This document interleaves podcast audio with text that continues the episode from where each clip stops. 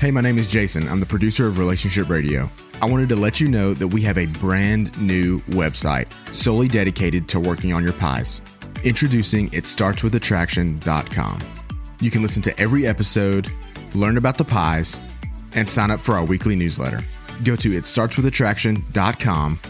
It starts with attraction, one word. Itstartswithattraction.com to get signed up today. If your marriage is in trouble and you have children, then of course your children are affected by that trouble. It breaks our hearts. I know it does yours. Sometimes people say, well, no, no, kids are resilient. It doesn't matter. They'll be okay. And we have research done from all over the world by all kinds of organizations, universities, and more than that, that indicate no, it will affect the kids. It doesn't mean they're doomed, but they're affected. But one of the questions we get is this okay, right now, my spouse is not really behaving toward our children like he or she should. Can you help me with that? And that's what we'll talk about in this episode of Relationship Radio. This is Relationship Radio, an extension of Marriage Helper International, hosted by renowned marriage and relationship expert Dr. Joe Beam and CEO of Marriage Helper, Kimberly Beam Holmes. We answer your questions directly with research based principles that you can implement immediately. Regardless of the situation, what we teach will not only make your relationships better, but will also help you to become the best version of yourself along the way. Don't forget to like, subscribe, and click the bell to turn on notifications. Turn up the volume and prepare to take notes as we begin this week's episode of Relationship Radio.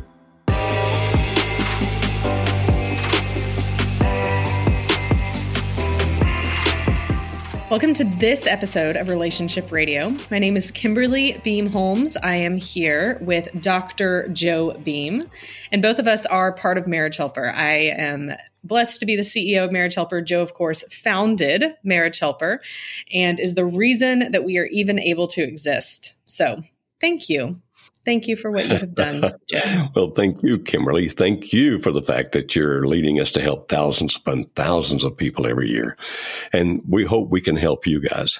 Now, when it comes to the situation that we were just talking about, Kimberly, what are some things we'd want them to understand to begin with? If, if a spouse is not being what he or she should be to the children right now because of the, of the uh, marriage difficulties?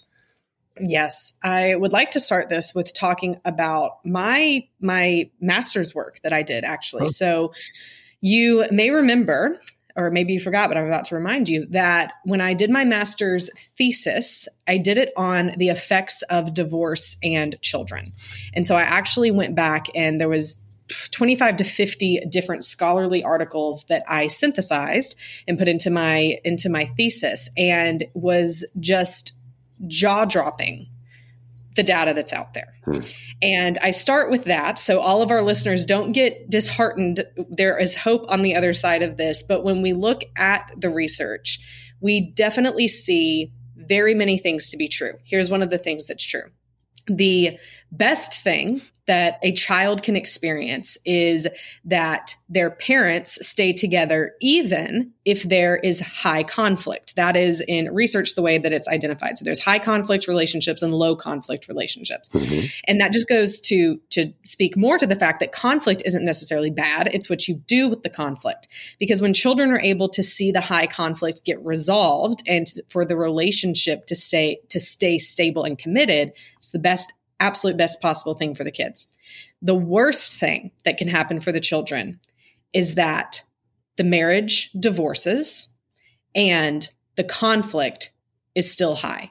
So the divorce occurs and there is still high conflict between the ex-husband and the ex-wife, the mom and the dad from the child's perspective. That's the worst possible thing that a child can experience. Wow.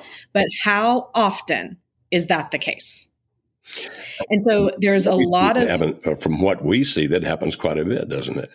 It happens I I don't have the statistics on it, so I don't want to throw a number out there, but I would say more than the majority of the time. Wow. There is still negative reactions. There is still what in psychology, what in in my therapy training, it's called triangulation, which is where one or both parents try and get the child to come over to their side and to have negative feelings and sentiments towards the other spouse. So, what does this look like? This wow. looks like a mom who gets custody of the kids and she just says, you know what? Your dad is a piece of trash. He never comes around. I'm the one who's good for you. You can't trust him. Wow. Just planting those things in the kids' minds or when the the opposite can occur of course when the kids are with the dad your mom just doesn't trust me she doesn't want what's best for you you know we get it we get it. So the question for today's episode is how do i help my children's relationship with my spouse?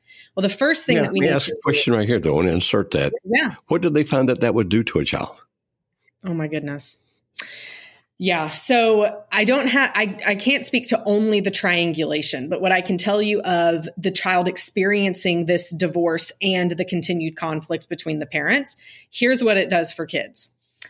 Let's just talk about their adolescence. We tend to see that children who have experienced divorce like this tend to have more juvenile delinquencies. They tend to be further behind in school, have behavioral problems, a lot of anger issues, disciplinary issues. They're more sexually promiscuous the girls that experience their parents' divorce are more likely to experience teenage pregnancy, more likely to sleep with multiple sexual partners before they turn 18 years old. There is, and all of this is from the research. All of this is from the research. And, and to reassure people, you're not saying that that has to happen to every child, but you're saying statistically, yeah. statistically. increases dr- uh, dramatically. That's right. And I have a hypothesis about this, which I'll hmm. tell you in just a minute. No. But the and then when they turn into adults when they start having romantic relationships of their own start getting married it is more statistical or more likely from the statistics that the children who experience their parents divorce are more likely to get divorced themselves which leads to this generational divorce yeah and you can talk about it or you can think about people you know where everyone in their family has been divorced their parents their grandparents and the reason is, and there's actually really fascinating research done by Dr. Da- uh, Dr. Amato, AMATO. He's done probably some of the most in depth research into divorce and the effects on children. I'm actually over familiar with him. He's a great researcher.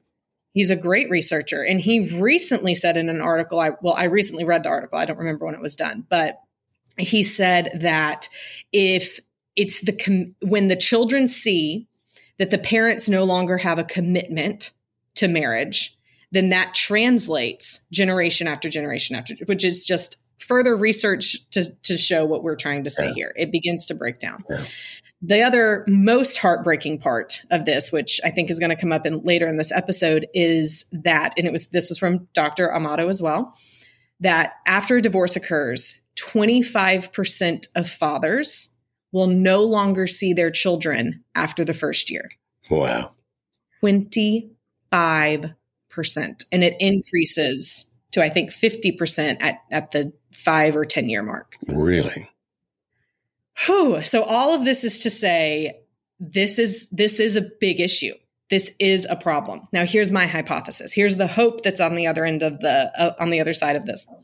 My hypothesis is that when a person, even an individual person, does an goes through an intervention type workshop like our workshop would be in the in the psychology psychological realm it's considered an intervention mm-hmm. um, if if a person goes through one of our workshops even our solo spouse workshop my hypothesis is that it mitigates these effects not only on the person who might still experience divorce as a husband or as a wife which we haven't even talked about the effects of that on right. the husband or the wife right. but i believe that we will actually see mitigated effects on the children because here's what we're doing. And I want our research team to study this over the next several years. Hmm. We got to figure out how to do it. But here's what I believe because we're teaching these, these tools and these techniques in our workshop, we already know they translate to the kids. Mm-hmm. And so when this kind of intervention, uh, and again, like that word might throw some people off, but this kind of just program, this kind of program that a person goes through teaches them that and they do and they teach their kids these positive relationship skills. They are mindful of how they're speaking about their spouse. They're encouraging their kids to to still try and have a great relationship with with the other the other spouse who's leaving or whatever it is. I believe that part of it in and of itself is going to mitigate these negative effects of divorce because it seems that the common thing that comes up is that the it's the it's the continuation of high conflict and the negative talk about the other person that is what I mean, of course, there's also the the absence of the other parent. Right. Like kids do need two parents, right. so we could say that's a third part. But if you're encouraging them to spend to still have fifty percent of time with their with the kids, if you're encouraging the kids to still have fifty percent of their time with their dad or with their mom, if you're encouraging positive relationships, if you're encouraging these things, my hypothesis is it has to mitigate these negative effects. Totally, or to some degree. Well, that's what we have to research. I don't think totally. I think it's only going to be to to some degree because of course the most ideal thing is a child grows up with two parents. That is most ideal. But even in situations where there's a loss of a parent, like a, through a death, mm-hmm. I mean, sometimes that can even be a little bit easier for a child to get through. It's still hard, but the the the story a child will tell themselves when a divorce happens is I had something to do with this. Mm-hmm. I had something to do with this. Mm-hmm. And so, how do we mitigate those things? Well, there are things we can do as parents to mitigate those things, even if we're the only parent doing it. Mm-hmm. And that's what we'll talk about today. Wow. Uh, that's a fascinating study you did, Kimberly. I knew some of those things. I didn't know all of those things. But that's mm-hmm. fascinating. So we start off then with giving you, uh, based on everything Kimberly just said and our work with couples, understand that uh, the first thing to remember when you have a spouse, a husband or a wife that's not having anything to do with your kids anymore is that you must accept the fact that you can't make your spouse be the mom or the dad that they're supposed to be. And if you try, it's, it's going to fail. Now, I'm not saying you should accept the fact that they're not in their lives because you really want them there and they, and they need to be there in a good way, but accept the fact that you can't control that. That it's going to be their decision as to whether or not. And the second thing is, and, and this was pretty clear in what Kimberly was just going through, focus on assuring your children that you love them. Mm-hmm. Just make sure that you keep doing that. And this may sound a little offbeat, but it's definitely what I believe to be true. And that is, even if your spouse is not coming to see the kids anymore, even if your spouse has nothing to do with the kids anymore, assure the kids that that parent loves them because surely, hopefully, within there somewhere, there is some kind of love. And it's trying to uh, mitigate, to use Kimberly's word, kind of offset, if you can, a little bit, the sense of the child feeling that, that he or she is no longer lovely or lovable. And so assure them not only of your love, but even if, if uh, mom's doing something now she shouldn't be doing, or dad's off doing something he shouldn't be doing, I know that he still loves you and cares about you. She still loves you and cares about you. And the third is if you have opportunity, uh, help your, your spouse understand the emotions that the kids feel. Now, you've got to be careful about doing this because it can sound like you're trying to manipulate them. You need to know little Johnny's having trouble in school and, and they're having to discipline him. And the guidance counselor says it's because of the fact that he, uh, he spends all day thinking about missing his dad and he gets mad and he starts acting out. If you're going to tell your husband that, it may be that you'll come across in a way where you're, he feels you're just trying to manipulate him or make him feel guilty. And so this is not quite as simple as it sounds. But if you can help your spouse understand what the children feel, now, if the mm-hmm. kids themselves are honest and will tell that parent what they feel, that's the best way. But even teenagers who have the ability to do that often won't. And the reason they don't is because of the fact that they're afraid if they tell the parent they're not living with what they really feel, the hurt, the pain, then that parent may not come around anymore. So it almost becomes your job because the kids are the ideal ones, but they likely aren't going to do it to let your spouse know. But you have to figure out how to do that in a way where he or she doesn't feel manipulated. Now, Kimberly, we just gave a whole lot of information in about 15, well, actually 13 minutes there. Let's go ahead and get to our questions. We have a question from a husband and another question from a wife. We have our team members who'll be reading this question. So let's go with a husband question first. Hey, you guys, my name is Jesse True, and I'm the Creative Services Manager here at Marriage Helper, and I work on the marketing team. Uh, Dr. Joe Beam and Kimberly have asked me to read a question that was submitted to us by one of our listeners today. This husband asks My wife doesn't think divorce will affect our kids, ages 3, 7, 9, and 10. Nightly, while the wife is gone, I have to comfort my crying seven year old who asks, Why does it have to be like this? How do I talk to my kids when my wife doesn't see their pain? As we said earlier, assure your children that they are lovely and lovable. You said, what, what, do you mean lovely? You mean like they're handsome, they're pretty? Uh, I don't know if that's necessarily what you want to tell them. I mean, they may be handsome and pretty, but that you're lovely just as you are, and you are lovable just as you are.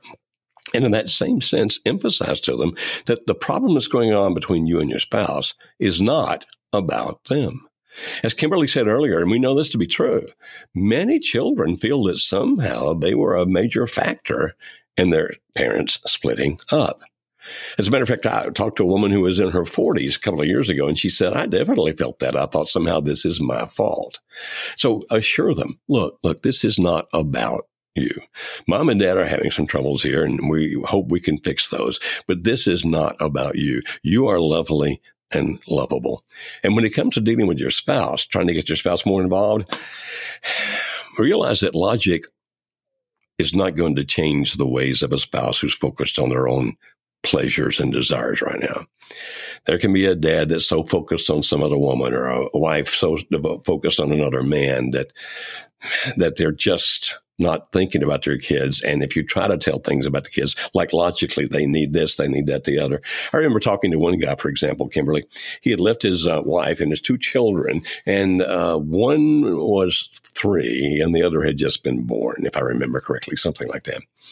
And and I said, so okay, you're leaving them. He was 30 years old, by the way, the husband, and he was leaving for a 55 year old woman he'd become involved with which is kind of unique in the age difference. And I said, "What what's so special about her?" And he said, "Well, the sex is amazing. It's unbelievable. I want to go have it." And I said, "So." You're willing to trade sexual sensations for the effect it's going to have on your daughters. He said, Oh, no, no, no. You don't understand. My 55 year old lover, she divorced when she was young, and she assures me that her daughter was never affected by it in any negative way at all. And, and so therefore, because she's experienced it, she's know that, and therefore my daughters will never have any ne- negative experience from this at all. To which I ask, what makes her a reliable source? I mean, do you think she might be biased? Do you think she even knows the answer to that? I mean, her her daughter may have had problems that she's never even heard of because the daughter wouldn't tell her. In other words, it's not a reliable source. And basically, what he looked at, uh, well, we were talking on the phone, so he didn't look at me. Basically, what he said is, "You don't know what you're talking about. I'm going to be happy. My daughters are fine. Click. Logic. Logic doesn't work here when they're focused on those things. So, Kimberly, in this dad's heart, I'm having to comfort my seven year old who's saying, Why, daddy? Why, why, why? You're not always going to be able to explain why. And be careful. Kimberly made a big point out of this. Be careful that when you are explaining the why, that you don't throw your wife under the bus that's going to have even more of a negative effect on your child. But my wife's doing terrible things. She should, I know. But right now we're talking about the welfare of your child, not your wife. And so don't throw your wife under the bus with your child. Honey, I know it hurts. It hurts me too. But you know what? We love each other and you're a wonderful young lady or young man. And he didn't say what the gender was. And it's going to be okay your life's going to be fine. Daddy's here and he loves you. And there are other people. Grandma loves you. Grandma loves you, et cetera, et cetera, and all those kinds of things. And so, Kimberly, they also need to, in my opinion, a husband like this needs to find a support group. You think that's wise or not? And if so, how would they find one? It is wise depending on if you find a wise support group. Uh, there are definitely groups out there filled with just other hurting people that are stuck in their pain and their anger and that those kinds of support groups would not be helpful because they're not going to get you in the good mindset to try and see the positive and, and try to do the right things so it could be yes in general yes you do need to find a support group but where do you find one well we don't have a perfect solution for that right now but we do have we have seen this in the people that come through our solo spouse workshop. They find a sense of community with each other over the three days that they're there together, the breakout groups they experience together, and leave knowing there's other people in this boat too. And I'm not alone. And there are other people I can reach out to for connection and support and encouragement when things get hard. And so you may want to consider that as a next step going through this solo spouse workshop and you can find out more about that by going to marriagehelper.com slash workshops or just click the workshops tab at the top when you go to marriagehelper.com and then click the button there that takes you to more information about the solo spouse workshop, which not only will teach you the things that you can still start doing now to try and save your marriage if possible, because if everything I said at the very beginning of this episode could be negated by actually saving your marriage, that is ideal. And so try it. Do it because you're going to learn the best things you can do for the right now possibility of saving your marriage, but also because it will help you understand how to do some of these things better with your kids. Joe, we mentioned in the two episodes before before this one, uh, the one on how to get your spouse to, to talk about tough things, the one about connecting more with your spouse, getting them to talk to you.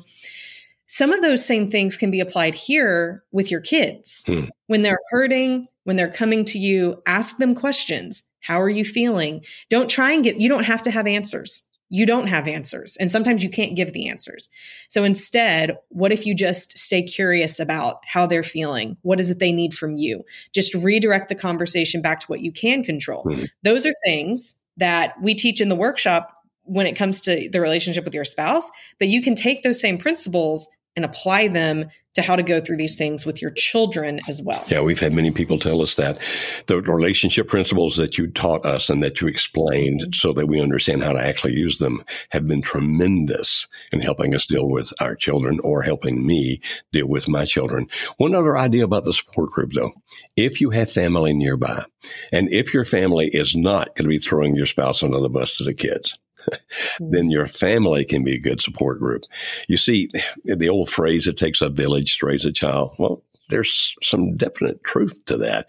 And having grandma and grandpa and aunts and uncles and etc., if they're around, if you have that available to you, I would lean on them a lot. And not only for you, but for your kids as well. But make sure they understand Look, make sure the kids hear that they're lovely and lovable. Make sure they understand this is not their fault. And don't you say one negative thing about my spouse to my children. We're not going to cause that kind of more pain to occur. Well, Kimberly, we have another question, this time from a wife. So let's uh, have one of our team members read this to us. Hey, you guys, my name is Caroline, and I work on the marketing team here at Marriage Helper. In my role, I typically work on the website and on email. Dr. Beam and Kimberly Holmes have asked me to read a question that was submitted by one of our listeners for today's episode. My husband abandoned me and my son for his affair partner when I was five months pregnant. He hasn't seen the kids for 16 months. What extra hurdles does he have to jump over to remedy his relationship with the kids when severe abandonment like this happens? You may remember that at the beginning of the episode, this was one of the, the statistics I talked about how a year after divorce, 25% of fathers become absent in their kids' lives. And it is heartbreaking. That is one of the most heartbreaking statistics that I've ever read. And so the truth of the matter is, he may not jump over those hurdles. He may not come back and try and be a present part or have a great relationship with the kids. And that is incredibly difficult. That's incredibly difficult. Sometimes, and uh, the point of this episode is not to talk about why. It, it's not for us to try and psychoanalyze what might be keeping him away. But the bottom line is at this point, the only thing you can do is be that present space, that present person, that steady person in your kids' lives. And they need you even more which is hard because typically when a woman, especially, is in a situation like this, sometimes she's having to go back to work. And so her time is even more thin than it was to begin with, but you still have those needs of the kids. And yes, it is hard. That is why you need a support network. That's why you need people, preferably family members, around to help with just childcare so that you can get from work to to kids and the kids are still loved in the time that you're gone if that's at all possible. And so even though it's unfair, you are mom and dad right now. You are having to play both those roles unless there is a, a strong male presence. Maybe you have a brother or a grandfather that's present, like your own, your dad, the kid's grandfather. If there's some other male figure that's in your kid's life that can step in and help some here, then that that would be great. That's a definite support system that you can lean on. But just realize you can't make him be a part of your kids' lives. Now, if he does at some point come back, will it be difficult for him to restore a relationship with kids that he abandoned? Yeah, there'll be some problems there, but it's doable and it can be done. But we right now, I just want to encourage you to think, well, actually, I appreciate you thinking about the kids. So rather than thinking about what is he going to do in the future, my focus on that. Spend your time focusing on these children. And if he comes back think in terms of okay i'm going to be considering my kids if i even consider possibility of reconciliation with you. So that you know how we're going to repair your relationship with them? How we're going to make this work? If god forbid he never comes back and at some point you decide you want to marry somebody else then also think in terms of how this particular guy would interact with your children. In other words can he be a good stepdad? Because these children uh, are precious. And mm-hmm. and now that your husband is thinking only of himself and ignoring the children, I know it's unfair. We we understand it's unfair. But if you're going to think about another relationship, you please don't do what he did and ignore the children. Mm-hmm. Make them a big part of how you do that in that decision. Well, in some future episodes down the road, we'll talk more about children. But Kimberly, that kind of wraps it up for today. What are the key points? The first key takeaway is that you cannot make your spouse be a good parent. Many other times at Marriage Helper, we have said you can't control your spouse. You also can't control your spouse to be a good parent. That still applies. The second thing is that your kids need extra assurance that they are lovely and lovable. So, what does it look like for you to be more of a presence right now in their lives, to ask them how they're doing, to be there for them when they need it? Because they do need you now more than ever when there's one of their parents that is out of the picture for a period of time. The third one is find a support group. So find people who are doing the right things, who have a more positive outlook that aren't just going to make you angry and vitriolic, because that is going to translate to how your children see you reacting to this situation, but also how you talk about the other parent when they're not there. And that's not what you want. You want there to be as much positivity about the, the kid's parent as possible. Because remember this, we haven't explicitly said that in the, that this in this episode, but when you say negative things about the husband, if you're the wife, or about the wife, if you're the husband, and your kid hears that, what they're hearing is that's part of them. Mm. That's their parent. Mm-hmm. They, and so they begin to see that as maybe something you might not like about mm-hmm. them. Mm-hmm. So that's even more reason to really be sure that that we are treating this well. So find a group of people who will support you and who will support you to be a great parent to your kids. And then fourth and finally, look to your future but with your kids' future in mind. Mm. Don't just jump into a new relationship. Don't just throw everything to the wind, even if your spouse comes back after 16 months, like the final question. Ba- make sure that your kids are thought of, that they're taken care of every step of the way. Excellent. Very good recap.